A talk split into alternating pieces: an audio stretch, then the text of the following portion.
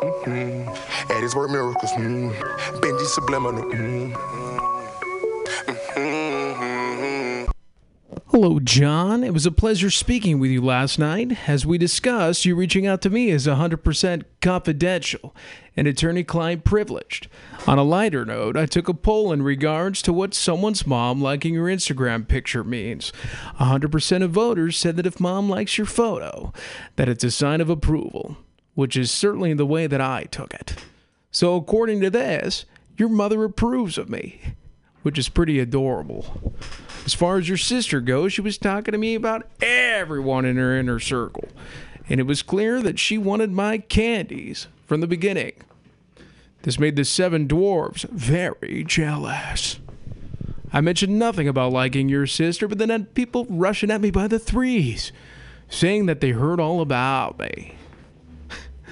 She also got obsessed with some original material I composed, which didn't make the city, which didn't make the Seven Dwarves feel any better. Whatever your sister's in, it's not working out, and we're not getting any younger.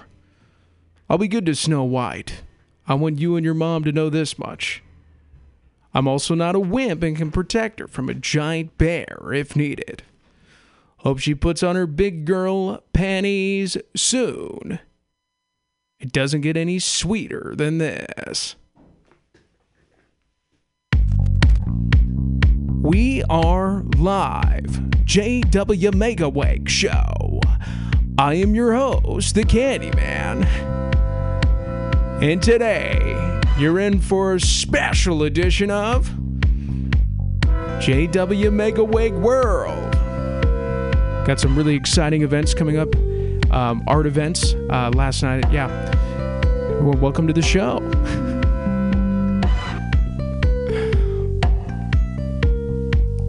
Yeah, so we're going to be um, talking about some some local art um, scenes. So last night I was actually at this uh, this art show in uh, the Castro, um, the Art Attack art show. It was really fun. I have some uh, pictures up on uh, Instagram. So it's a lot of this uh, really fun underground um, art activities happening here in uh, San Francisco. Um, also, um, there's a band, a local band called Sunk, that just came out with a new uh, record uh, called Strip, which is uh, really fun. I actually seen this performed at an open mic a couple weeks back, and it was very burlesque. It was very fun. I see it was very uh, well rounded. Uh, so I am taking calls here at 805 869 8210. Again, it was 805 869 8210. If anyone wants to come in and uh, make a call, and uh, we could talk about some local fun. Uh, so, this is um, a song. It's called Drones. And here we are.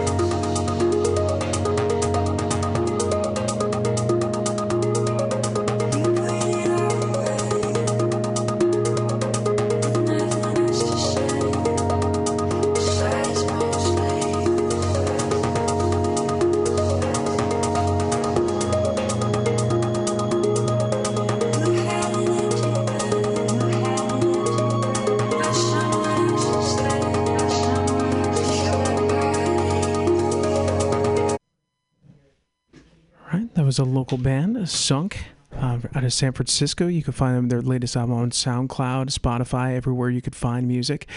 Um, next, I um, there's we actually saw this. It was at Doer, the name of the uh, the band, another local band here. I actually saw them play at uh, Cafe du Nord last week. It was a great show. They played with King Willow and uh, Cafe du Nord. If you haven't been there, gosh, it's been years since I've been back there. They really, uh, it's really nice. Got a nice ambiance to it, and um, we are going to have a special guest um, on after this uh, next song uh, by Doer. This is a song, it's called Serenity. Again, I was taking calls here at 805 869 8210. It was 805 869 8210. This is the band Doer, and this is a song called Serenity. And they actually got to meet the, uh, guy who made the music video too. It was pretty freaking cool. You should check him out. Dewar. It's spelled D E W R.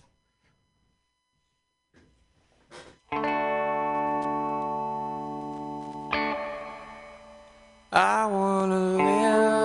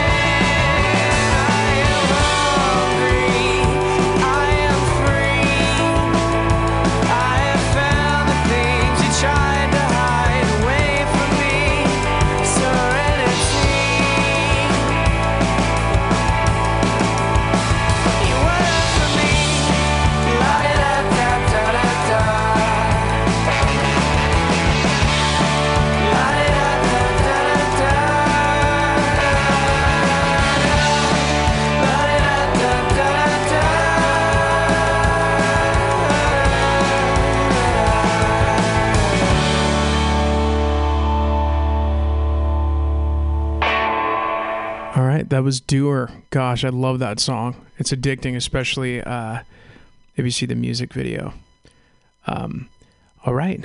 Yeah, so we have a special guest I want to welcome to the show Trump Rabies. Hi.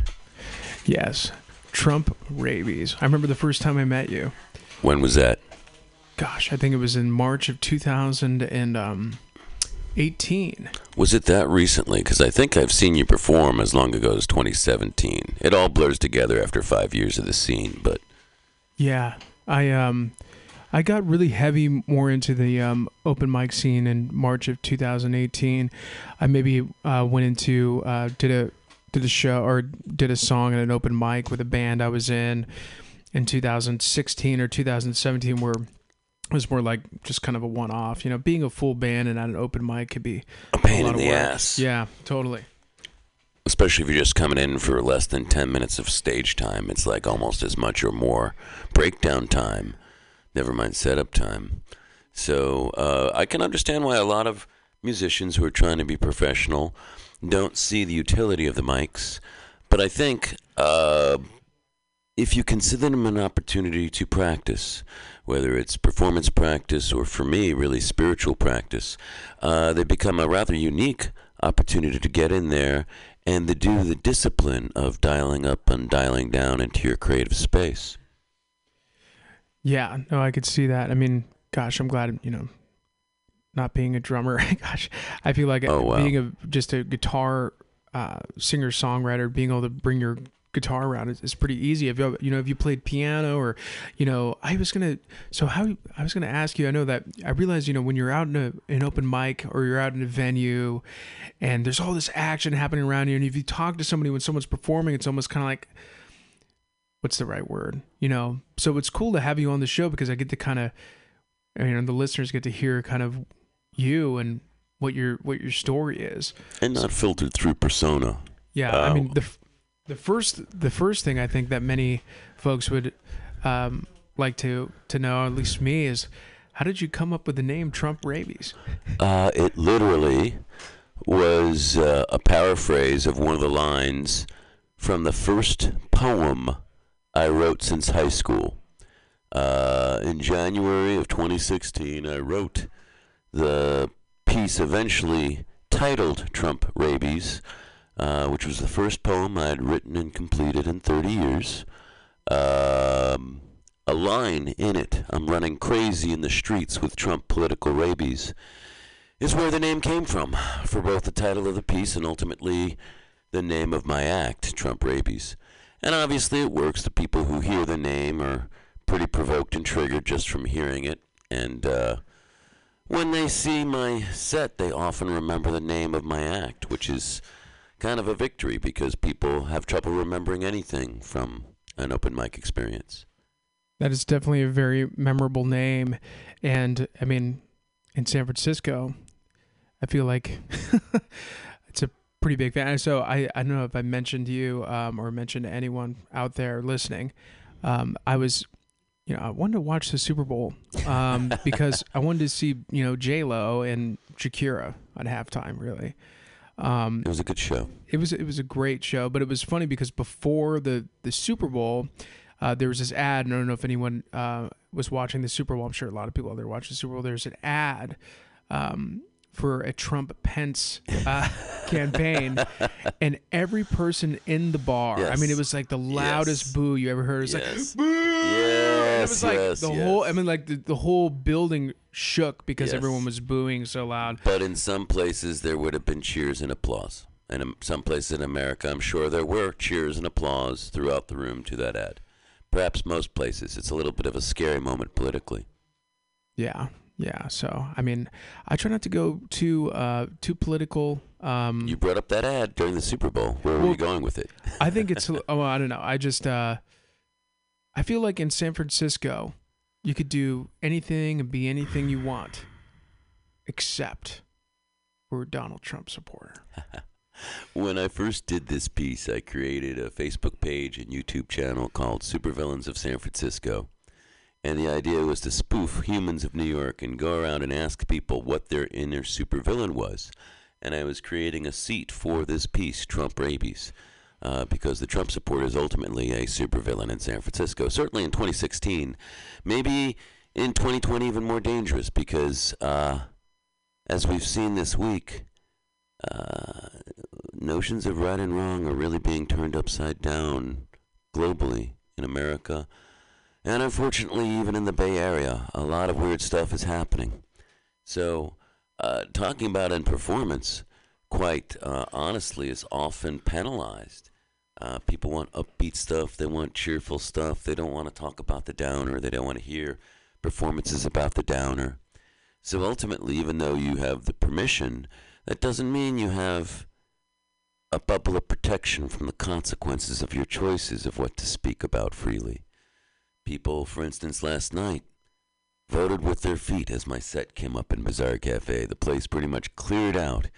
And I think people just weren't ready to deal with whatever they were afraid I was going to say. Last week was such a heavy, heavy uh, about the Wuhan flu and the panic being more dangerous than the flu itself. Um, it was tough to experience that last night as a performer. And, you know, people talk about freedom. There's never any freedom from consequences. There's freedom from government interference in specific actions, supposedly, but who enforces that guarantees in a time when law only serves capital, only serves wealth? Um, it's it's kind of an interesting moment because I, I've found San Francisco to be so much more of a marketing campaign ad in many aspects, including the open mic scene, than a reality of what many people hope to find when they come, whether it's to an open mic or to SFO or to Dolores Park. Um, San Francisco has been great at reinventing its image of itself for tourists, I think, for a very long time. And that idea of being whatever you want to be, it's certainly more risky to do that here now than it's been in my previous decades of visits here.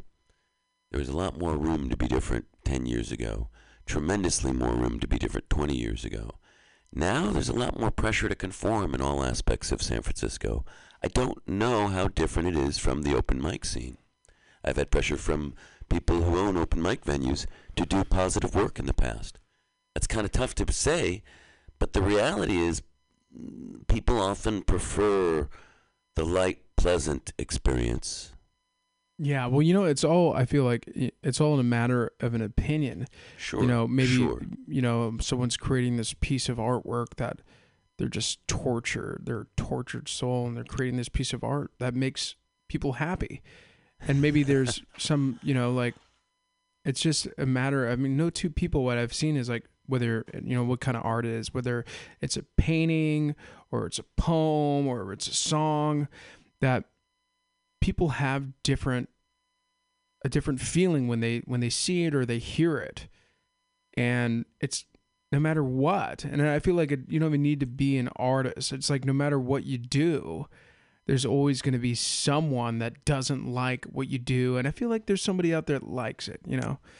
Um, it's a difficult moment for me creatively to really have this conversation with myself right before I'm performing and during my performance because right now um, I'm really kind of committed to performing in deeper and deeper levels of trance or altered consciousness. The nuts and bolts of that is it's not this conscious mind that's speaking into your microphone making the performance choices. At every level, I am usually improving from the moment I perform now. So it's really tough to say, okay, I want to go and improv an upbeat performance when that I is not what is making the performance decisions during my several minutes of performance time. It's kind of scary to even withdraw myself for that time to let the performance happen. And then the expectation of trying to be this or that often becomes uh, very stressful for me because I don't necessarily consciously filter at all what I'm doing anymore. So it's kind of Yeah. it's tough. It's tough. I don't know. That's a that's a I feel like a gift to kind of be able to get in that mindset when you're up on stage and being able to um, just let whatever it is take over. And um, there It's was a matter a, of discipline. I mean, I'm teaching people very conventional techniques to trigger it on demand. It's a matter of accessing everyone's innate ability to manipulate our consciousness. All that ever changes is awareness deepens. So, really, for me, the degree that performing live has become a very important spiritual practice is the degree it's led me to become more aware of my flow state or my trance. And that's the terrifying thing because it's so, uh, even me and my voice, as crazy sounding as someone saying trust Jesus when I talk about trusting my flow state. And then, you know, times like last night when I was actually thinking, okay, I've got to do something political, all this stuff happened this week. Uh, the impeachment uh, collided with a corrupt Russian bought Senate. There was uh, greater and greater global recognition of the flu. That's a pandemic in progress coming out of China.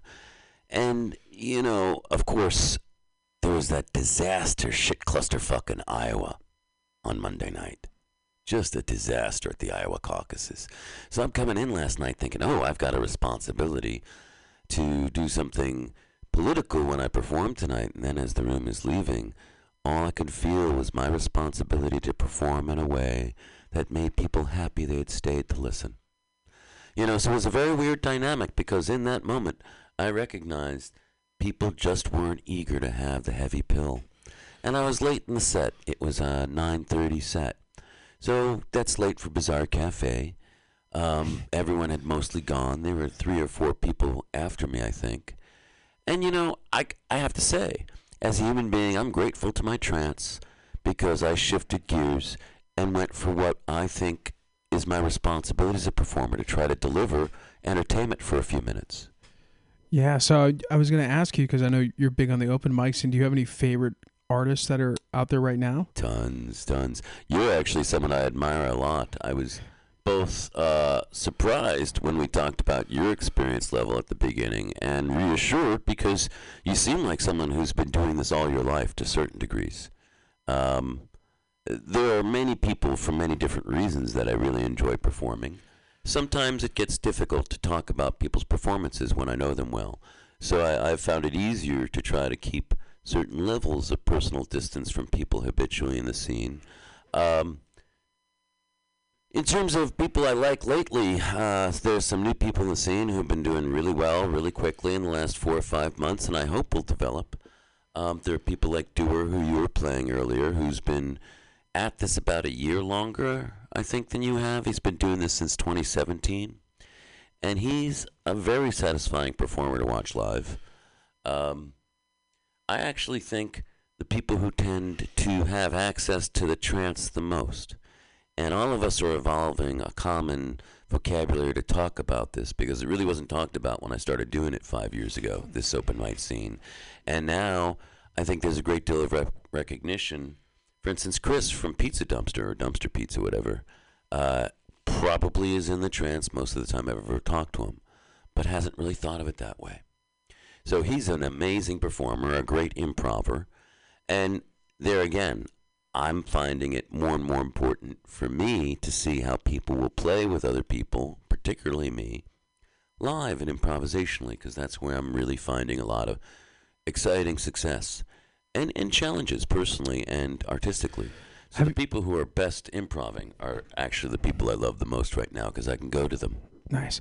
Have you ever heard of a band called King Willow? Sure, they're wonderful. Yeah, so I was going to play a song by them um, to, for all the listeners. This is a band called uh, King Willow.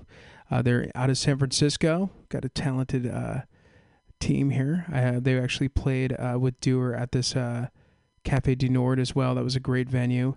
And um, yeah, we are taking calls here at 805 869 8210, 805 869 8210. And this is a band called King Willow, San Francisco, and this is a song called Your Band. One, two, three, four. You don't wanna talk to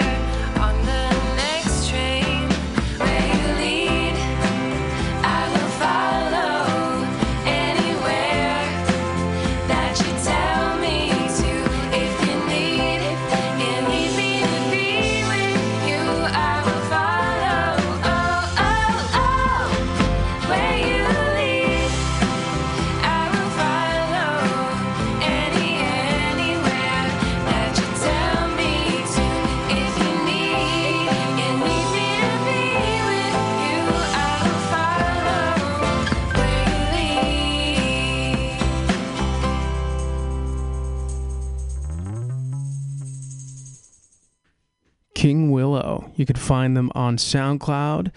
Um, I don't know if they're on Spotify yet, but local band, local artists here. I'm back in the studio here, JW Blunt, the Candyman, and Trump Rabies. And uh, we are taking calls at 805 869 8210. And uh, we have Trump Rabies here. He's going to do a little little skit here. It's going to be fun. This is a piece called Letter to My Revolutionary Comrade. I thought I was burning for Bernie. Turned out to be the chlamydia. If I told you I voted for Hillary, would that get rid of you? You say it doesn't matter if we vote. You say it's always the same boot on our throat. You say you'd rather be dead than spend your life getting kicked in the head. You say it's the barrel of the gun that decides who lives and who dies. You say they're all two sides of the same coin that you want to spend. I say that argument over money cost me my friend. That was great. Yeah, so that that's what it is you were talking about. Like, I feel like no matter what it is, I am a strong, strong supporter of freedom of speech. And anybody out there that's listening, and whoever you are, whatever you're doing, I am a strong supporter of freedom of speech. But what I've seen though is when you express your freedom of speech, people have their opinions about it. And then you have an, I mean, and then it's like, okay, that's cool that you have an opinion about what I'm doing, but I have an opinion of your opinion and then people just get offended by it. I don't know what it is. People react. I feel like the only thing that you really you have control of your emotions.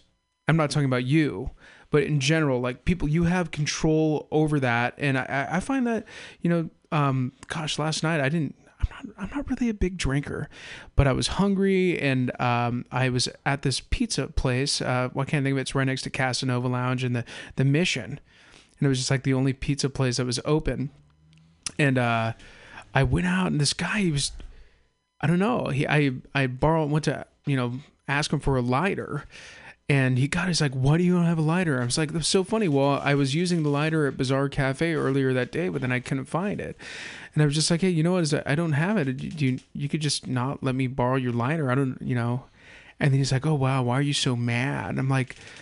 I'm not mad. Is that your opinion that I'm mad? I don't know. It's just super funny. I'm sitting there with a guitar, and uh, and this guy, um, yeah, I don't know. Yeah, so it was. Uh, it's interesting, you know, because I feel like that's what it is, and the only way to really, for me personally, with my experience, if anyone is really challenging their audience out there as a person on the street, a performer, um, is that are you aware? Are you aware of your bias, your unconscious bias of what you're you're assuming that this person is mad, um, but you don't you don't really kn- know that.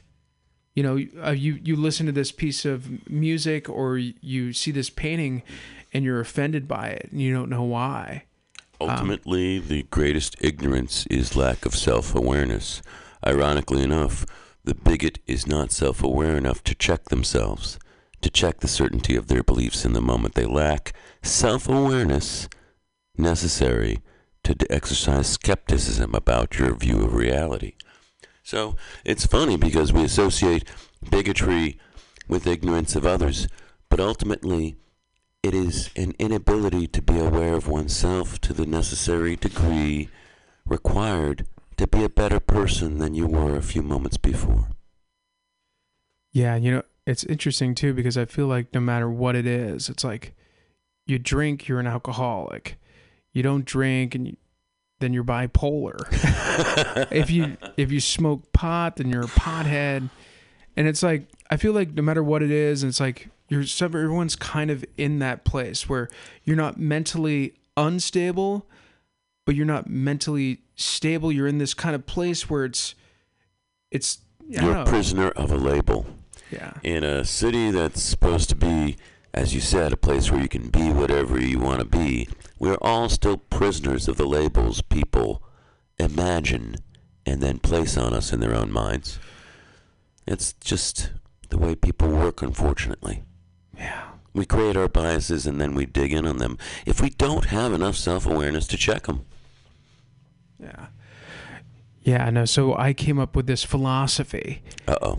Uh, and I told someone the other day, and I was just like, it was really interesting because I remember I got into um, distributing coffee to offices when I was 23 or 24 years old, and there was somebody who was, you know, you know, I don't want to be ageist or anything, but he was much, he was much older than me. I mean, I was 23, 24, he was 70. Yeah, so it was quite a difference there. And so I can imagine, gosh, even now, a 24 year old is, you know, I don't know. Actually, that's ageist. I don't know. I'm sure there's plenty of 24 year olds that are really cool and pretty connected. Yeah, so that's what it is. It's like, are you aware of it? Are you aware that, you know, yeah, if somebody's younger than you or older than you, it shouldn't matter. But I would imagine somebody that's older than me would have more experience. But he had said with me is that there's no continuity in anything that I did. And that was his opinion. But then I was thinking, there's no continuity in anything. Yes. You know, it's just like, It's a constructed experience. yeah. So what I did is I kind of internalized all of this because I, I, um, I don't know. I never really expressed my emotions from a young age. Like I definitely had feelings, but I didn't like go out and like put it out there in the world.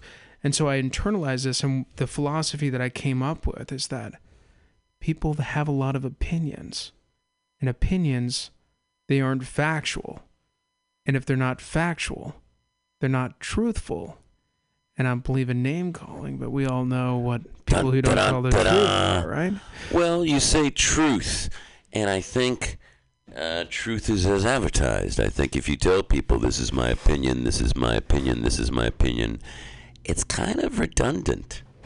Uh, I think you have to assume that everything is based in personal experience, and you have to assume that people are either acting in good faith, which means they think what they're saying is truthful, or not acting in good faith, which means they don't care. And bottom line, the intent is what matters. How someone is trying to conduct themselves in relationship to other human beings they're interacting with is what matters. Uh, we often talk about history being dictated by the winners. The future changes, and really so does the past from the perspective of what our society is like. What's real is right now, and what matters is the decision we make about how we deal with how we feel and how other people feel in the moment. Because that is really the only thing we have control over. We don't control how we feel, other people don't control how they feel. We get access to decision making about how to deal with those feelings in the moment if we're lucky. If we're not, we're just doing everything out of one lifelong habit that we're really not evolved enough to change. And most importantly, not evolved enough to develop into an option set, which is where choice really begins. Yeah, no, I feel like no matter what it is, and if it's art, if it's life, I've, I like to think life is an art form, but everything that it's going on around us, it's compounded. It's not just one thing. And you see that, you know, and my dad, gosh, I feel like a lot of it has to do with the way you were raised, the education system you're you're brought up in. But a lot of times, gosh, you could be like the um, go through the best public school or best private school system ever, and that you know, what I mean, you could be You could become a Stanford rapist. Wow, that's intense. There was Well, I mean, that's the thing. There's no guarantees from an upbringing of genetics, of wealth, of, of education. It is the individual's dedication to a pattern of self improvement in the way they relate to others and themselves that counts. Everything else just makes things worse in greater or lesser obvious degrees. Yeah, I know. I mean, you could also be, you know, adopt. You know, you'd be homeless, or you'd be adopted and co- grow up to be like the, you know, the biggest thing ever. Sure, Um, certainly. and so there's just there's really no way of I, I find a lot of times too that someone's strength is also their weakness so i that's why i try not to i try to just accept people for who they are um what i would, gosh i feel like a some of real it challenge. yeah and so which is really because i feel like you live your life and everyone out there listening like you lived your life and that's what you know right? And so i'm kind of looking at it it's like you know the whole broken home thing oh did your parents split up? Are they together? Um, and all this stuff that's going on i don't know my particular situation i don't know what your situation was my my parents uh, split when i was three years old. Wow. but my my dad didn't drink and my mom and dad didn't drink um, so i was raised in what they call for lack of a better term a broken home by two parents that didn't drink and got along which is how do you explain that i feel like you know having um, being raised in kind of like i said i need to come up with a better term than broken home because that automatically has a negative thing Agreed. uh, a, um, a home that your parents basically had split. Um, a lot of times that could be negative. Like I've heard of, of a lot of um, people, Did they you know, continue living together under the same roof? no, no. So my, uh, it was actually great because my parents were young. So what, how it worked out with me was that when I hung out with dad, then my mom got to be a 20 something year old. And then when I hung out with mom, then my dad got to be a 20 something year old. So I actually think it ended up working out. But, um, yeah, I guess so. Yeah. Here we're sitting back at Mutiny Radio. Yeah. It's it's it's it's hard to. With a candy buffet. Uh, Well, yes, and and thank you for this wonderful assortment of uh, tempting and delectable sweets. I I live off sugar, of course. Yeah. So, uh, well, would you expect that of someone named Trump Rabies? Yeah, you got to have something sweet. Gosh, I remember the the whole thing with with Trump. Gosh, in 2016, I know it's old news. I was at this. We're living it, brother. House We're show. living it. I like to. I call them house shows, but it was a house party, and it was a really you know high energy rock and roll, like some punk bands playing, and somebody. I don't know if it was somebody that lived at the place or was. They did this illustration of Trump that had this kind of misfits thing about it. It was before he was talking about grabbing people by the Hello Kitty or anything. so Yeah, I mean that yeah. at that point, you know, obviously, but before that, um, seeing that picture, seeing this picture that this person recreated, it had this kind of like horror punk kind of thing about it. Um, and then it just got too real. Um, but uh, I know that you were talking about, gosh, um, Chris Mendoza from Pizza Dumpster. So I actually do. Um, I have them up here on uh, SoundCloud. They're on Spotify as well. I was going to play one of the, one of their songs. Great Uh, band. They they guested during my feature at Neck of the Woods in October. That's awesome. Yeah. So we are taking calls here 805 869 8210. 805 869 8210. It's just uh, JW Blunt and uh, Trump Rabies sitting back here at a candy buffet. Uh, this is um, Chris Mendoza for Pizza Dumpster, and this is a song called One or Two.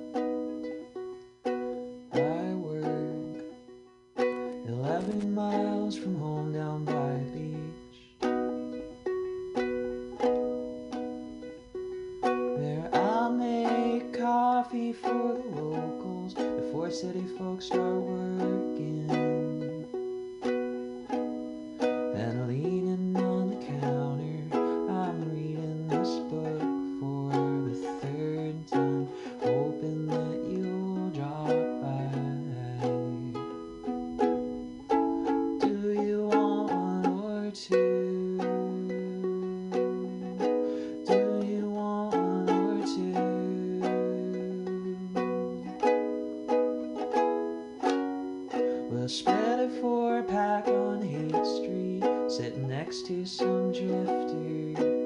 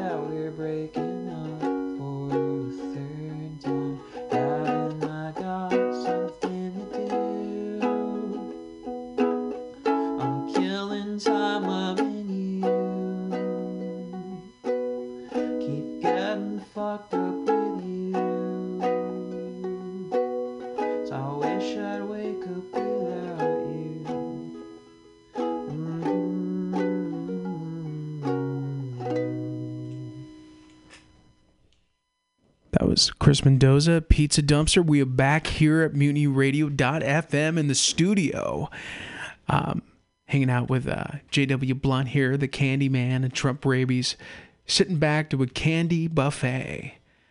And uh, we're to jump in about flowing.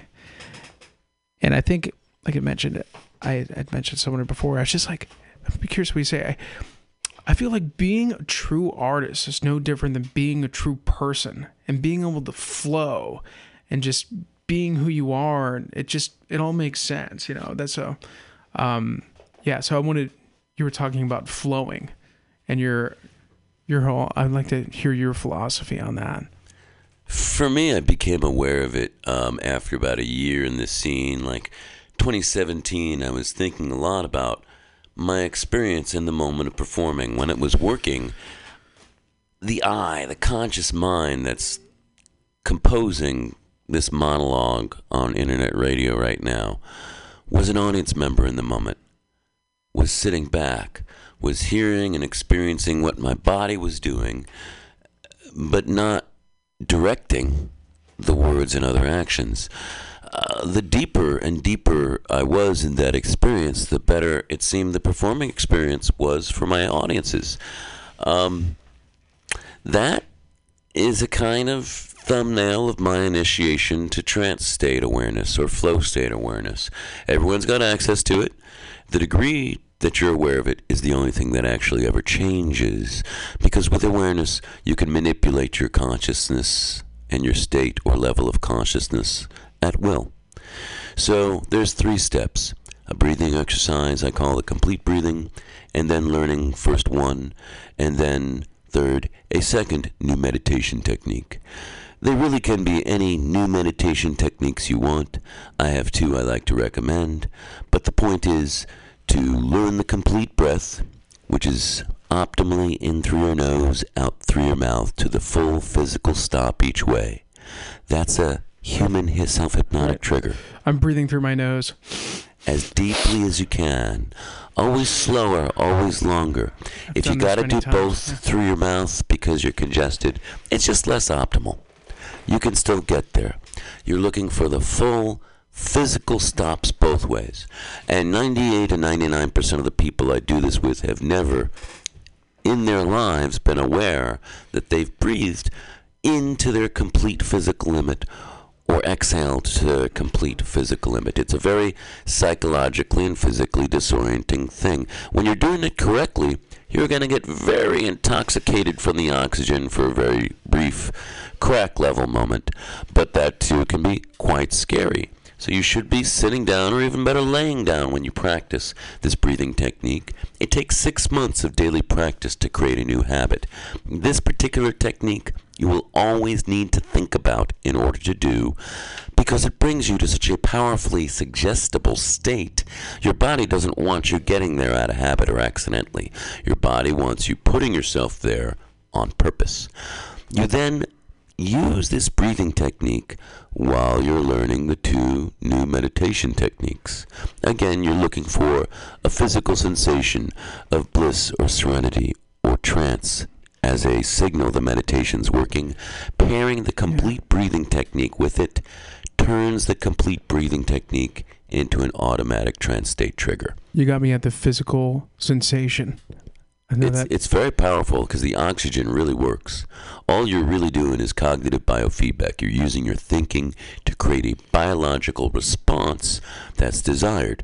So, you're using your thinking to manipulate breath and increase oxygen to optimal levels by breathing into your physical limit. You're then using your thinking to create another f- chemical change by manipulating your breathing to expunge as much carbon dioxide as possible to the physical limit during your exhale. Mr. Blunt, you hold your breath all the fucking time. You hold your breath all the Physical time. sensation. I could count. I'm sorry, go ahead, please. yeah, no. So uh, I know that it, that physical sensation is where you got me. It's it's really the signal that something's happening in your body chemistry. That the labels are only important to the degree that body chemistry stuff is actually happening deliberately, because then you can figure out how to modulate the deliberate action and get different body chemistries, and then wonder you're really kind of- learning to play. I don't want to. I'm trying to think of what artists you know use this technique of breathing in through their nose. You think Sinatra did? I don't know who does it besides the people teaching uh, some forms of singing breathing. Some forms of singing breathing get very close, but I've talked to teachers like Allison, and they're going for functional levels of breathing to support the singing goal. They're not going for optimal, complete intake of oxygen, physical limit of the ability to breathe in, complete exhalation, complete expunging of carbon dioxide, physical limit of exhaling. Virtually no one talks about that. And the power in it, I've discovered over many years, is that it really moves you to a self hypnotic state. You're in a moment where you are more subjectable to yourself and other people. Ironically, it's also part of how you can hypnotize other people.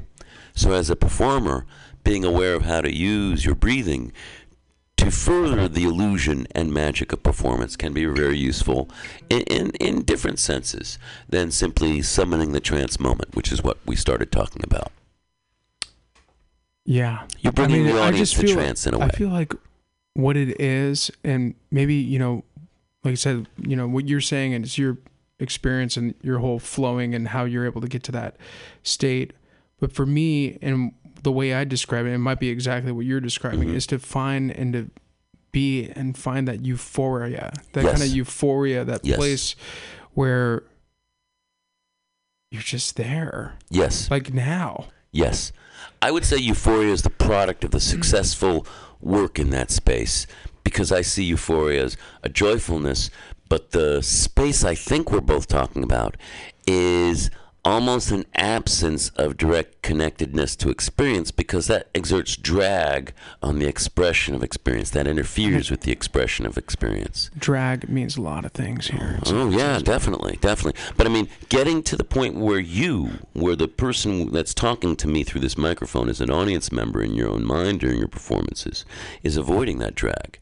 So that's the thing. In a way, the more wrapped up you are in it, the less you're able to optimally affect the moment, because that happens at very, very high speeds that this mind talking into your microphone can't operate at. But the flow mind can we improv virtually every time I perform with musicians, and pretty much every time. And when we're flowing together, everyone swears it seems like we've rehearsed because the improv decisions we're making are happening so much faster than the audience can process their visual or their audio of what's happening. And that's, you know, one of the many advantages of flowing. But you say euphoria, and for me, it's almost a suspension of experience from a conscious perspective. Almost. Almost. Certainly, uh, what's the sense that something is happening overwhelms any other physical sensation for me, including euphoria. The sense, the momentum of the performance in progress, of some great ship moving through my unconscious into the world from my mouth.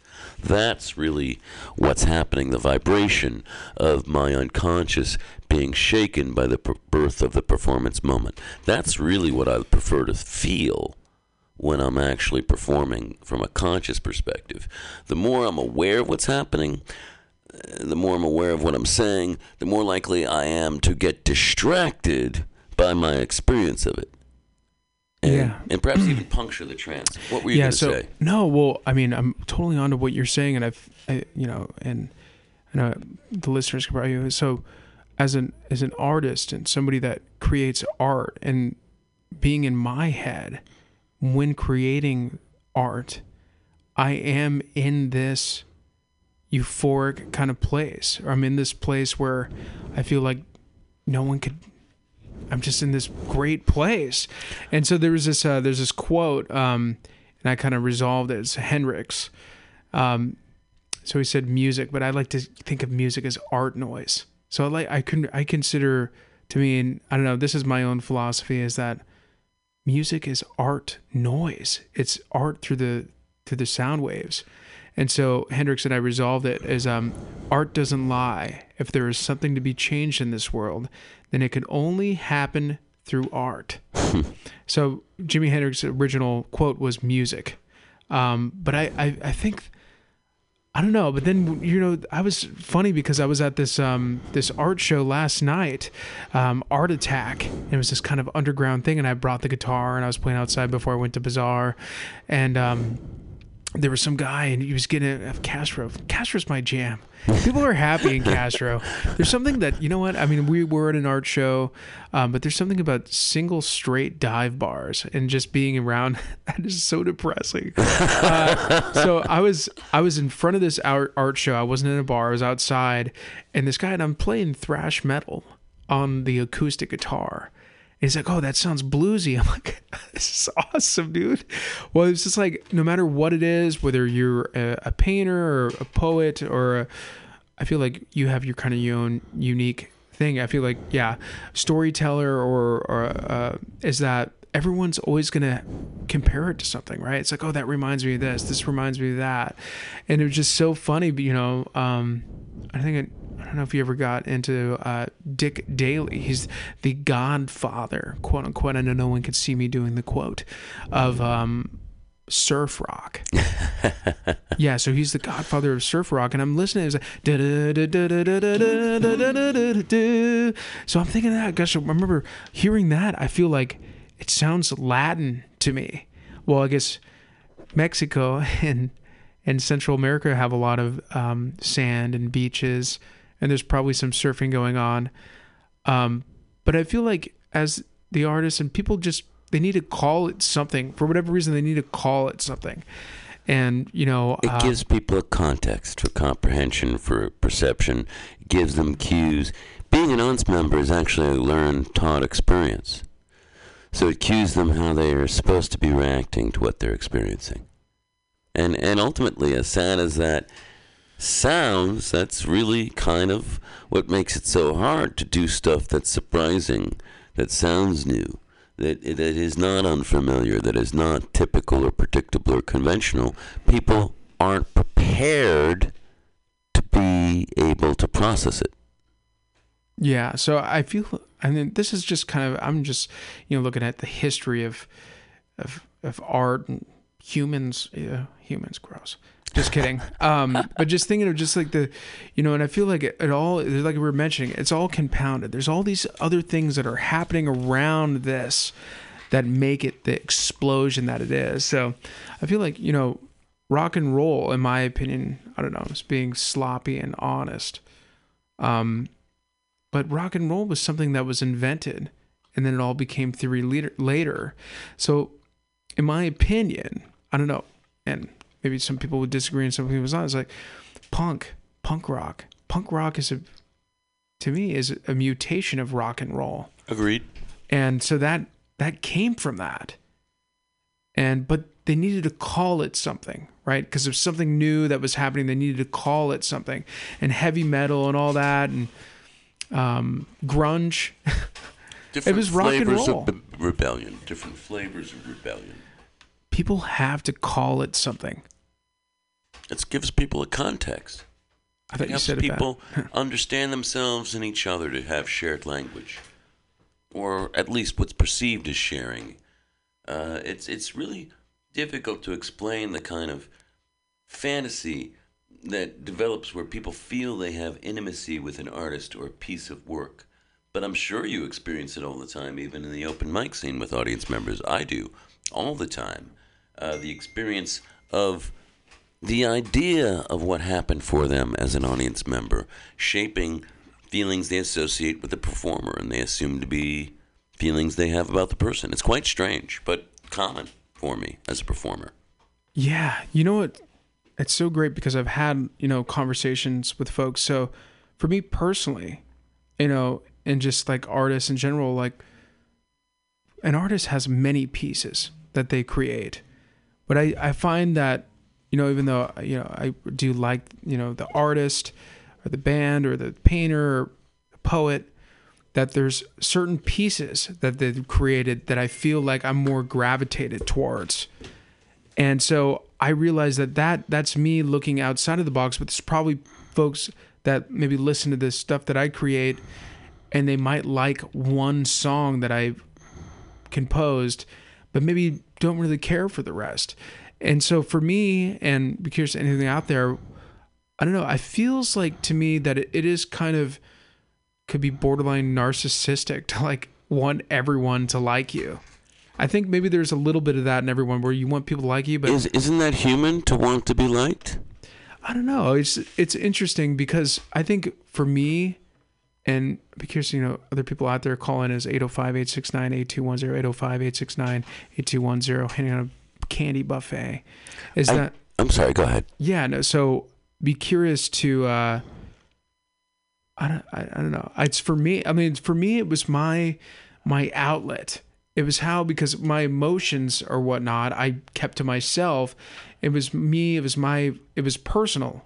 It almost felt like creative music and writing. You know, making art was this self medication for me. Agreed. So I did it because it it helped me deal with whatever and it wasn't it sounds have to deal with something it sounds negative but not really it was just it's almost like there's photographers right you take pictures of something i feel like the songs that i've written um that it captures the moment that i was in at that that time um but you know i i, I find that you know other artists that there's some songs that i like more than the others um but yeah i don't know. It's just uh i feel like you got to kind of do it for you and there's a you know the beatles even there's people that don't like the beatles. The beatles Lots of people. yeah so i mean like not everyone's going to like you and that whether you're an artist or a person no matter what you do not everyone's going to like you. And so being able to to deal with that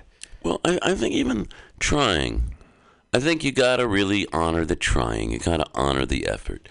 Uh, redemption should be available to everyone who's trying in good faith. You, you know what I mean? It's it's the people who are not really trying. It's people who are simply on some other agenda or just feeling entitled. That's kind of the definition of narcissism to me, feeling entitled to be liked.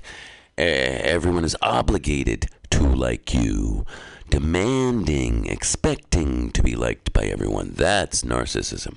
Yeah, and there's a lot of folks, and like I try not to stereotype anyone that could potentially be narcissists, but not realize it. Like, I don't know. I, yeah. So I don't know that narcissists typically have enough self awareness to realize, and if their ego's really damaged, will they allow themselves to recognize? If they're capable of recognizing, will they allow themselves to recognize the problem? That's often the case too. They're willfully blind. That's part of the condition typically. Yeah, and so I was mentioning earlier is that I feel like myself and everyone's pretty naive. You live your life, and everyone's life is different. But I remember growing up as a kid thinking, "Oh, everyone's just like me," and you know, that was a that was a letdown. Not really. I mean, not in all cases. Um, but The degree that people are both indifferent to human suffering and enjoy human suffering is continually disappointing to me, even though that's always been something quite clear in my life. I wish more people were repulsed by human suffering. That that's the main difference that distresses me about me and other people. Most people, not so much. Most people are either indifferent to the suffering of others uh, or enjoy it outright. That's kind of the sad truth of the time we're living in. You have to buy off the people who are indifferent to keep the ones who like it in check. And I think in ourselves, we all have the potential to be bad people, and part of that is interfering with other people's ability to choose, and part of that is enjoying other people's suffering.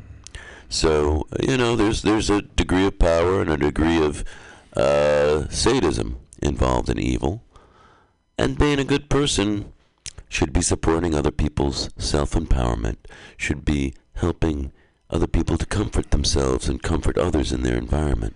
Yeah, so th- I feel like you know it's um, you know, been given a lot of lemons, you know, made a lot of lemonade, um, and I think that's the way to look at it is that you could twist it, make it something you're saying evil.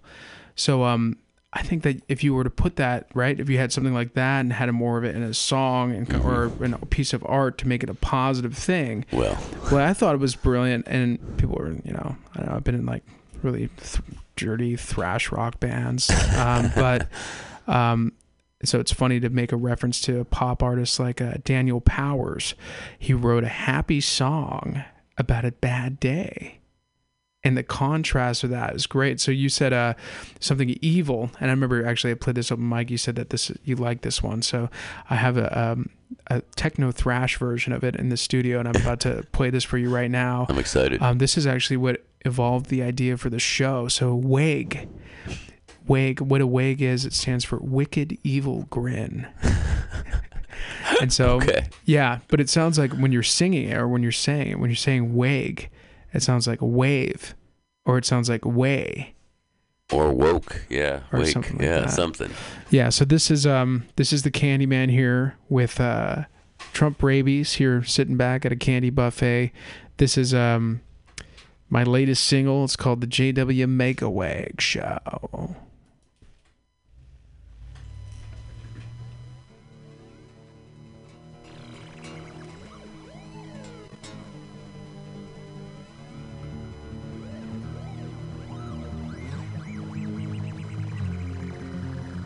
Ride the wake to the other side. Ride the wake to the other side. Playing my guitar like a brown eyed girl. Playing my guitar like a brown eyed girl.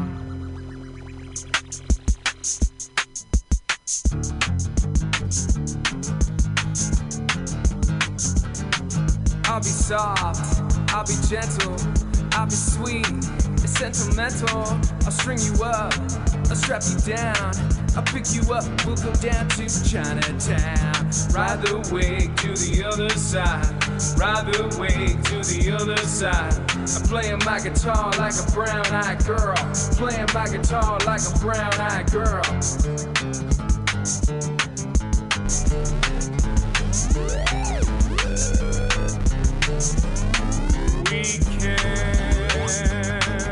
Rocket ship to Mars and Uranus. We could walk up the street, pretend like we're famous. Get down in the TL, down in the Tenderloin, Tenderloin Beach. Ride the wave, ride the wave. Ride the wake to the other side. Ride the wake to the other side. I'm playing my guitar like a brown eyed girl. Playing my guitar like a brown eyed girl. Ride the wake to the other side. Ride the wake to the other side. I'm playing my guitar like a brown eyed girl. Playing my guitar like a brown eyed girl.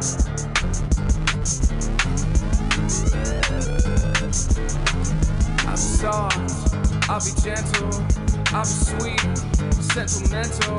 I'll clean you up, I'll plug you in, I'll get you up on kombucha medicine. The wave to the other side, ride the wave to the other side. I'm playing my guitar like a brown eyed girl, playing my guitar like a brown eyed girl.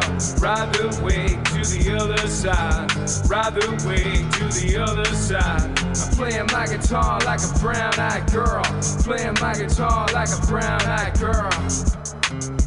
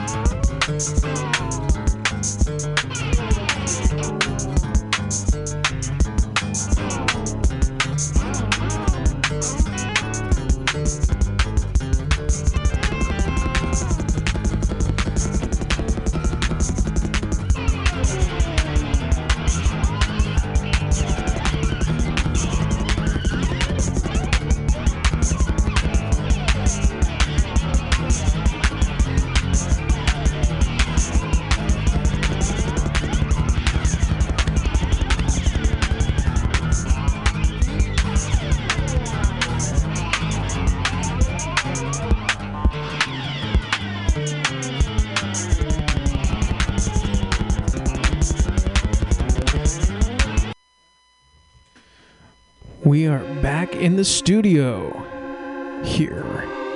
MutinyRadio.fm. D Hill. Trump Rabies sitting back here at a uh, candy buffet, and we are winding down the show here.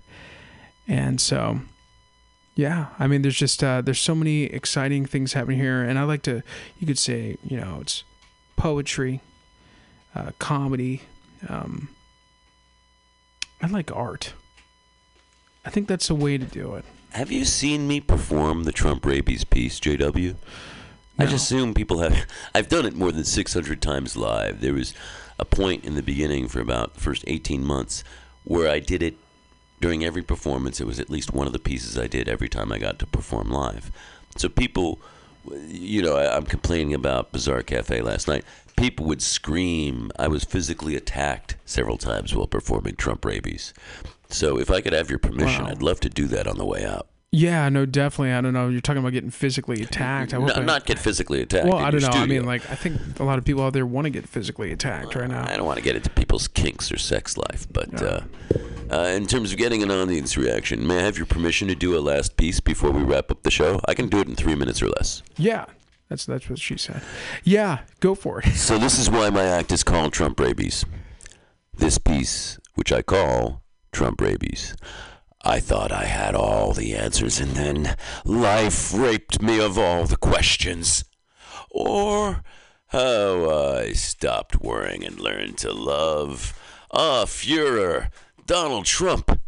Donald Trump, hire me as your sex apprentice. Don't betray our love for politics turned showbiz. Who cares how high the rent Putin pays on your booty is? I want to give birth to Trump babies wanna itch with Trump brand scabies. I'm running crazy in the streets with Trump political rabies. Oh, Donald, take me away from rabble who ignore the erotic undertones of your babble. Because you speak a tortured ideological scrabble, will the media mangle and grope and grapple? Listening to you is like hearing Adam eat the apple, spraying juice all over himself like mango snapple. Don't build a wall between your heart and mine, you Republican queen. I promise, me raping you is just a dream. It's true, I do want to immigrate into you, you sexy man. Don't worry, I'm a 100% not Mexican, so please whip that thing out again. Hillary Clinton? She should be prosecuted, not elected. Oh, but Donald Trump, I want to finger and stroke that dead yellow animal taxidermied and entombed on his head while we lie in the Waldorf Astoria presidential suite's bed. When Congress hears of our passionate thrills, I'm sure they'll have Goldman Sachs pay our room service bills. Oh, Trump's politics are heinous. Oh, and his policies pain us. But I want Trump's maniacal rhetoric shoved up my anus. It won't hurt for long. Less than a decade of Donald Trump tears. At most, eight years of realized Donald Trump fears. So, I'm pasting Trump campaign posters up on my sugar walls. I'm grinding to elect Donald Trump president of my genitals. Oh, Donald, fuck us in your fits of fascism. Piss on us with your wit and your wisdom. Choke us with your words until we're sick. Oh, Donald Trump, you suck. So why not my dick? That was Trump rabies. That was That's great. why someone tried to kill me on a bus in San Francisco in May of 2017 because of a performance of that piece. Wow. Literally. Can imagine. I've survived an assassination attempt because of performance of that poem. Wow. So uh, where could um where could the listeners and everyone find you next? Uh, well, always they can Google Trump rabies or put in a YouTube search and find dozens of my videos. This particular piece has about 5,000 views in a DIY spoken word version from March 2016 and an hysterical version called Trump Rabies Unplugged from August 2016. And there are dozens and dozens of videos up there of me performing. I'm often at Bazaar Cafe on Thursdays and Neck of the Woods on Wednesdays. And I tend to do monthlies uh, several times a month as well. Nice. Great. Well, thank you all for tuning in and listening. Um, I, I was telling, um, I think I told Trump rabies earlier on the show is that I was in this really high energy thrash rock band when I came back from San Luis Obispo. At the time, I didn't feel comfortable uh, being the lead in my career to be a lead singer of a band called Ten Sack. Uh, so um, now that I'm a little bit more comfortable in my career and, and what I'm doing, uh, You ready for the 10 sec? yeah, so I am going to play you uh, this song. This was recorded in 2013. Guitarist in the band, um, Robbie Rob Kimsky, recorded this uh, album. It was mastered by this jazz artist, um, which is interesting. Uh, but uh, instrumental. It's all about instrumental. That's what you know, punk rock is all about, right? Yeah. So this song is called Battle Scars, and we will catch you next week, um, four o'clock, Friday.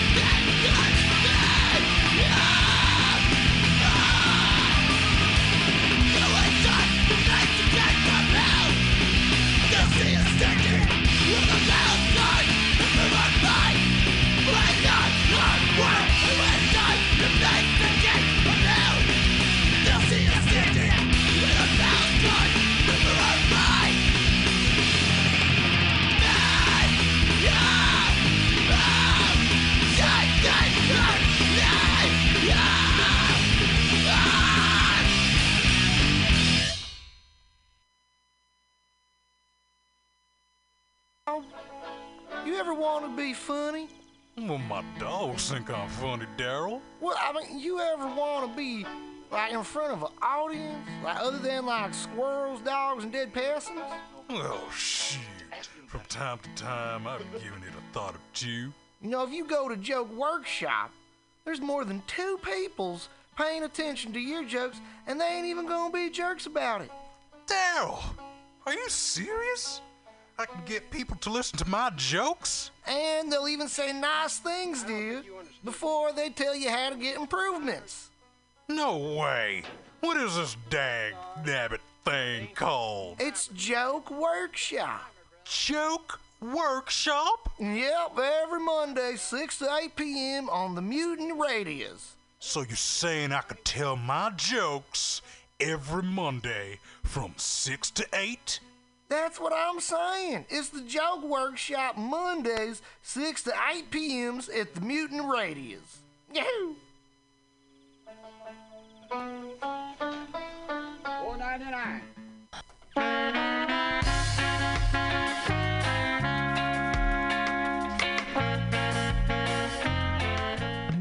Radio listener, it's that time of year again. March 1st through 5th, it's time for the fourth annual Mutiny Radio Comedy Festival. Over 40 comics, 25 shows, five days, all here at Mutiny Radio, 2781 21st Street at Florida Street. 25 shows, five days, amazing comics from all over the United States here in San Francisco to entertain you with 25 differently themed shows hosted by local San Francisco comedians, bringing you comedians from all over the United States here. Everything will be live, live streaming, and podcast post. Get your tickets. $10 a show, 25 shows, a million laughs. It's the fourth annual Mutiny Radio Comedy Festival brought to you by Benders, Counteroffer, and Subliminal SF.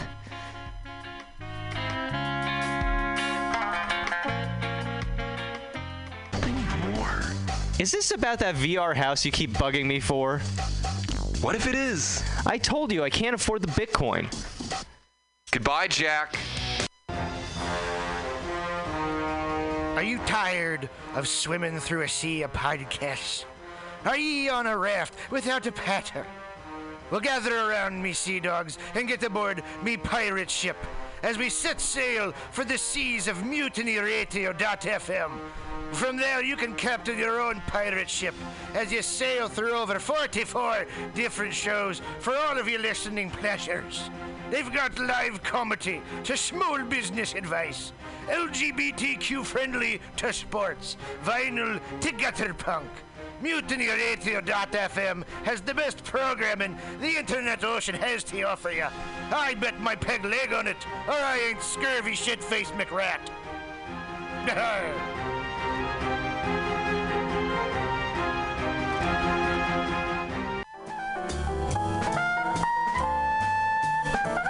Asiento. Asiento. Take a seat at Asiento on 21st and Bryant. Meet friends for a drink, have delicious tapas, and a relaxed community atmosphere. Asiento, honestly, is a wonderful place. They have incredible bartenders and board games all over the walls, trivia on Mondays, Taco Tuesdays, First Wednesday live jazz, live DJs Thursday, parties. The food is darn good.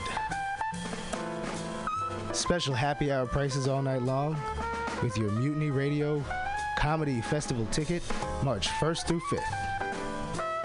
Check out the schedule at www.asientosf.com. Come take a seat. I had a date there and it did not go well.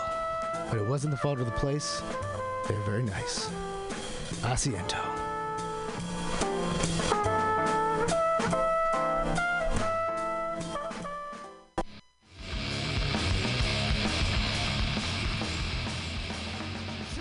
Hungry for a burger? Mutiny Radio thinks you'll find the best burger in San Francisco at Counteroffer, located inside Bender's Bar and Grill. Counteroffer's menu aims to please your drunk face. Tater tots are served daily. On Tuesday nights, Counteroffer serves specials off the Taco Bell menu, only better. You can enjoy your favorite Taco Bell item without the guilt. Counteroffer uses only fresh ingredients and never store bought shit. Special ingredients are made from scratch daily, including beans, ketchup, mustard, habanero sauce, and ranch dressing. Counteroffer even serves vegan mac and cheese. All of this great food is served 2 p.m. to 10 p.m. daily and until 11 p.m. on Wednesday, Thursday, and Friday. Counteroffer is located inside Bender's Bar and Grill at 806 South Van Ness. Be sure to tell them Mutiny sent you. Counteroffer, baby.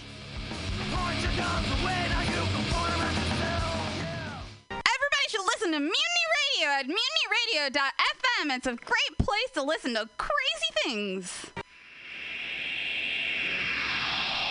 Subliminal SF visual and auditory mind control brings you the best, coolest t shirt and hoodie designs and mind bending local bands and shows at venues all over San Francisco and the Bay Area.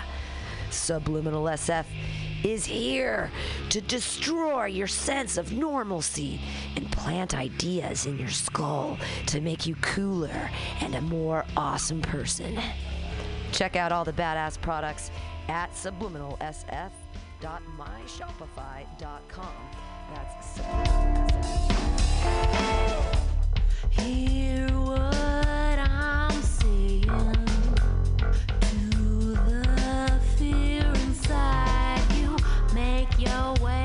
your.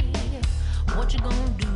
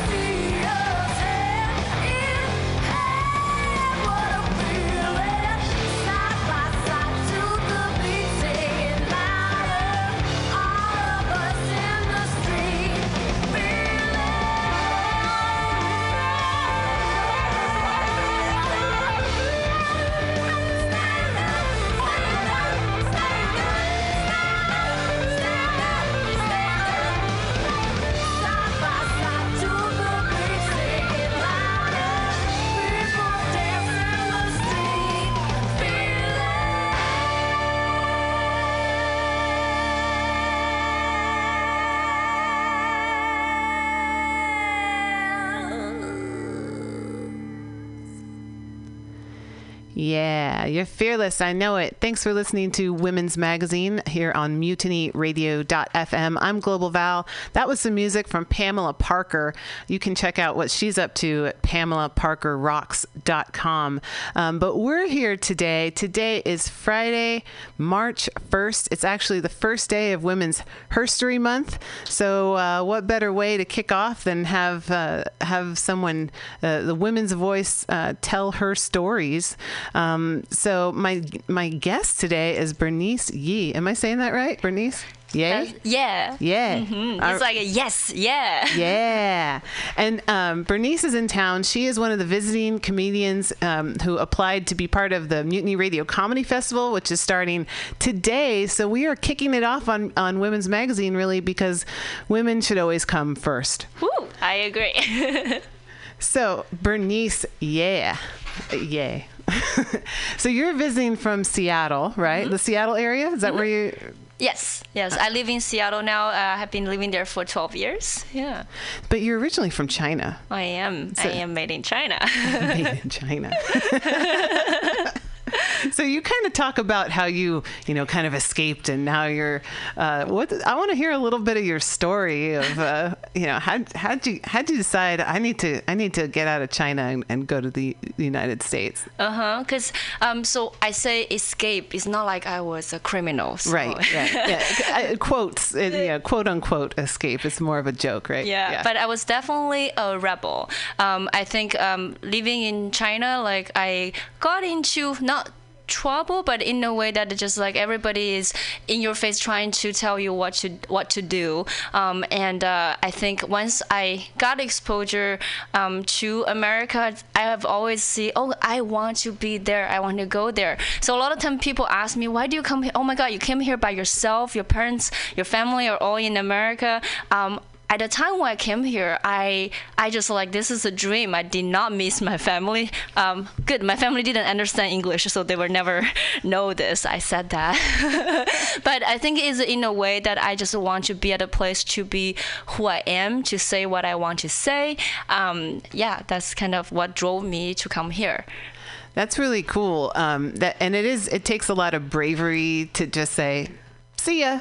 Like I'm gonna go try this and try to make a new life for myself. Like it's it really takes a lot. And um, you're you you also write and contribute to this uh, kind of online magazine group, which we'll talk about a little more later, called the Mhm. Syndrome. And so I read your recent article about you know like basically having to be really sneaky with your boyfriends, even in even in college, right? Yeah, even in college. So, so has the uh, being uh, deceptive? Uh, how how's that helped in your comedy?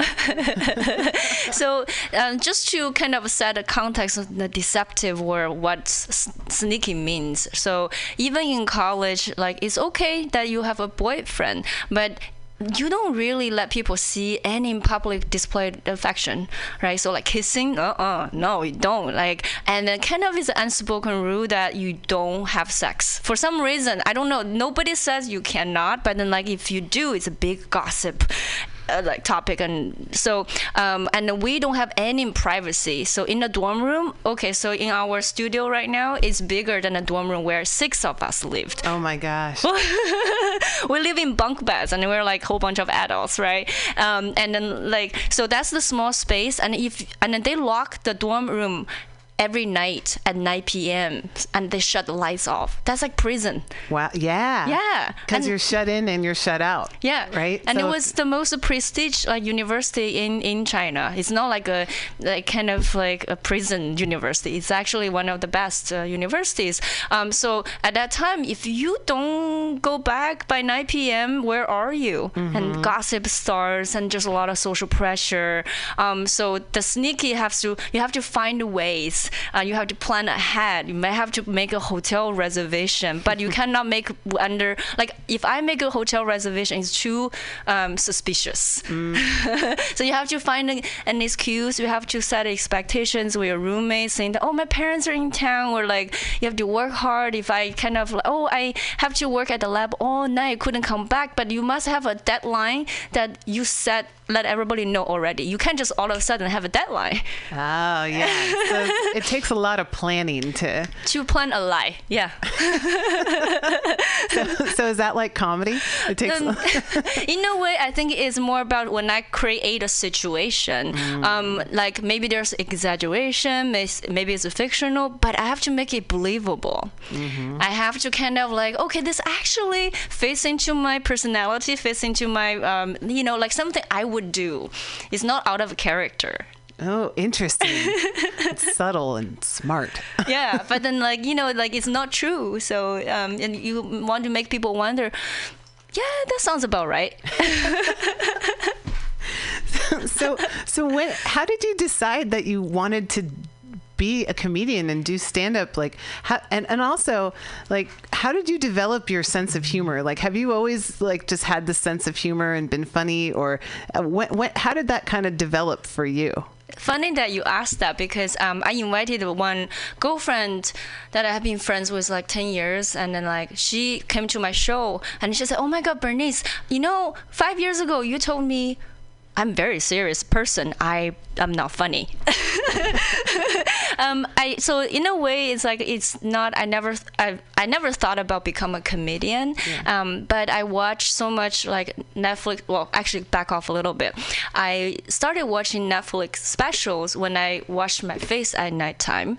Um, but it takes so long to wash my face that I watch so many Netflix comedy specials, and then I realized that's how I think too because I realized comedians they have they have a different perspective they have a different point of view and for me I'm an outsider you know whether when I was in China or when I here I always feel like I have a different perspective because of my experience so I know in the shower I'm always thinking about all these funny wacky thoughts from my experience um, but I just didn't think about I can be one because English is not my first language. Um, to even be funny in a second language, I just felt like that's so hard.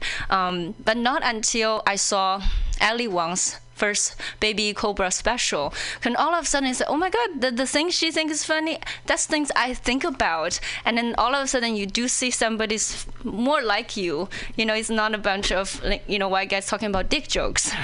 Right because there's a lot of that right? So to me it's all of a sudden i want to be like that. I actually want i have a voice. I want to be heard.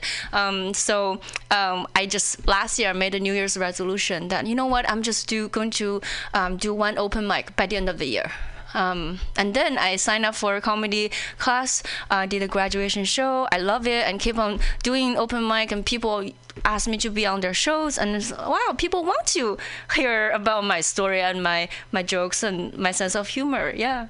so you've only done comedy like actively done comedy for about a year now Yeah. Right on. and here you are in San Francisco. You applied to be part of the comedy festival. Pam Benjamin, you know, was like, "Fuck yeah, let's have Bernice A. She's oh my great." God. um, so that that's like another like amazing success story, right? Thank you. Yeah, and I think about it just incredible. I'm so grateful um, for the opportunity, and uh, also in a way that also I keep telling myself. Um, 15 years ago when I came, I don't, I didn't speak English. I didn't. I didn't know how to order a sandwich from Subway. Wow.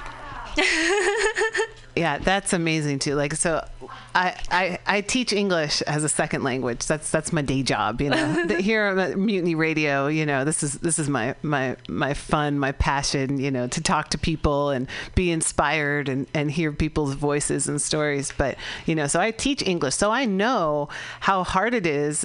I mean, English itself is a really hard language, and Mhm. there's so many little things, little nuances and expressions. So, how did you learn English? um, so I guess there's um, it's funny because um, when I came, I we learned little English um, like in school in high school, and what they taught us is British English. But of course, it's taught by a Chinese teacher. So basically, is British pronunciation with Chinese accent. what does that sound like?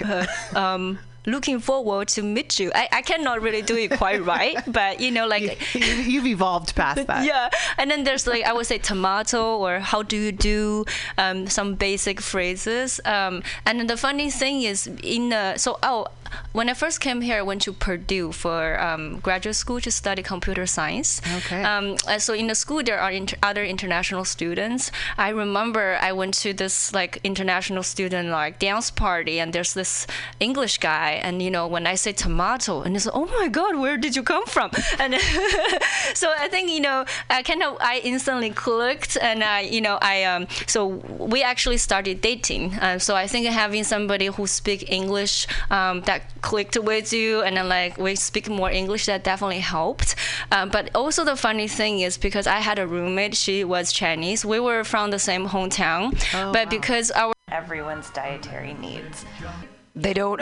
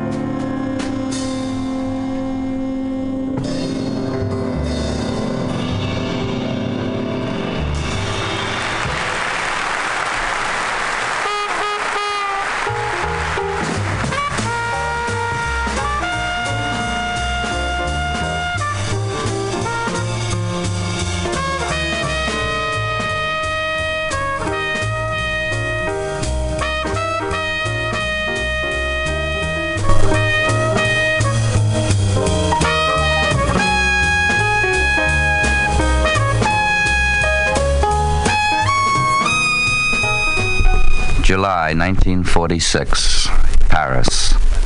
In the reception room of that palace on the right bank of the river, a hale and hearty journalist heckled for a quarter of an hour a thin man with deep marks of suffering and privation on his face, who had in front of him a small vase of pink roses. Round about were nearly 100 reporters and observers from all countries. Mr. President, you are a communist, aren't you? Yes, the man replied sedately. Have you been in the resistance? Ladies and gentlemen, Angelo How long? About 40 years. Have you been in prison, too? It was clear what the journalist was driving at. Yes. What prison? Many, sir. Long? The thin man looked at the hale and hearty journalist with a faint smile and said, In prison, time is always long, you know. The reply, given in French, was prompt, clear, and unexpected. Was it said as a reproach, as irony, or as humor? What is certain is that at that instant, Frenchmen, Englishmen, and Americans in the room were astonished to notice that the goatee bearded scholar could smile in Paris or in London as well as in Hanoi. It was the unscrutable smile of a wise man whose vision stretched far beyond today. Have you any further questions, journalist? In prison, time is always long. Ho Chi Minh, Prison Diary. Arrested at Vin Street, Abundance and Glory Street. At Abundance and Glory Street, shame was thrust on me so as to delay my journey. I am an honest man with a clear conscience, but I was accused without ground of being a spy. Entering Sing Si District Prison. Old inmates of the jail welcome new prisoners. In the sky, white clouds are chasing the black ones away. White clouds and black have drifted out of our sight. On earth, free people are huddled into the jail. Hard is the road of life. Having climbed over steep mountains and high peaks, how should I expect on the plains to meet greater danger? In the mountains, I met the tiger and come out unscathed. On the plains, I encountered men and was thrown into prison. I was a representative of Vietnam, on my way to China to meet an important personage. On the quiet road, a sudden storm broke loose, and I was thrust into jail as an honored guest. I am a straightforward man with no crime on my conscience, but I was accused of being a spy for China. So life, you see, is never a very smooth business. And now the present bristles with difficulties. Morning. Every morning the sun, emerging over the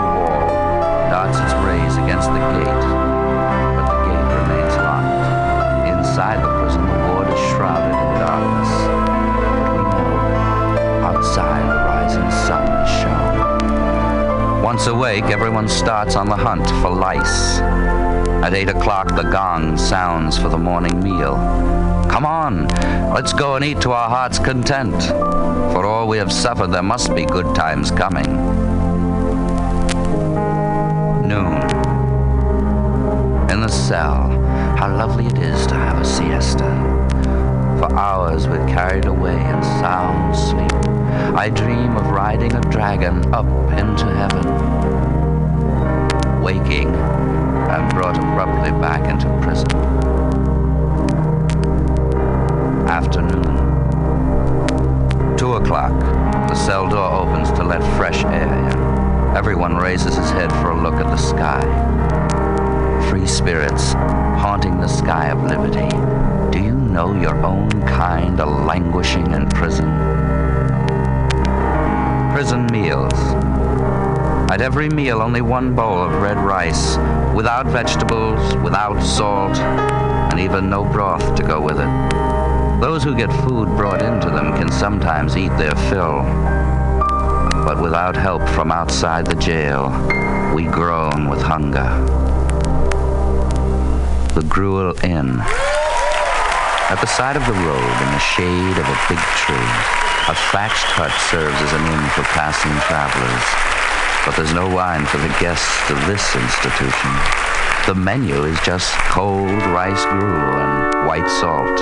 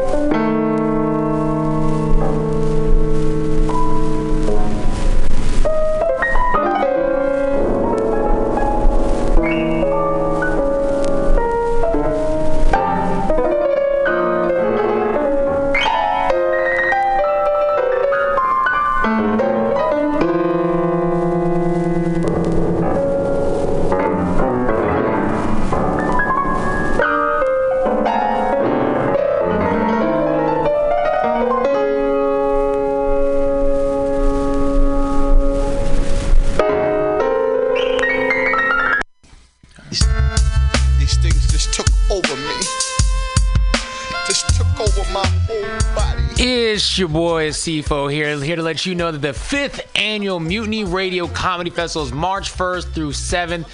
2020 with special podcasts and comedy shows 10 a.m. to 10 p.m. all week. Get your tickets now on Eventbrite. Just search Mutiny Radio and get ready for 76 comics from all over the U.S. coming for 66 programs in seven days, all here at 2781 21st Street in the heart of the mission.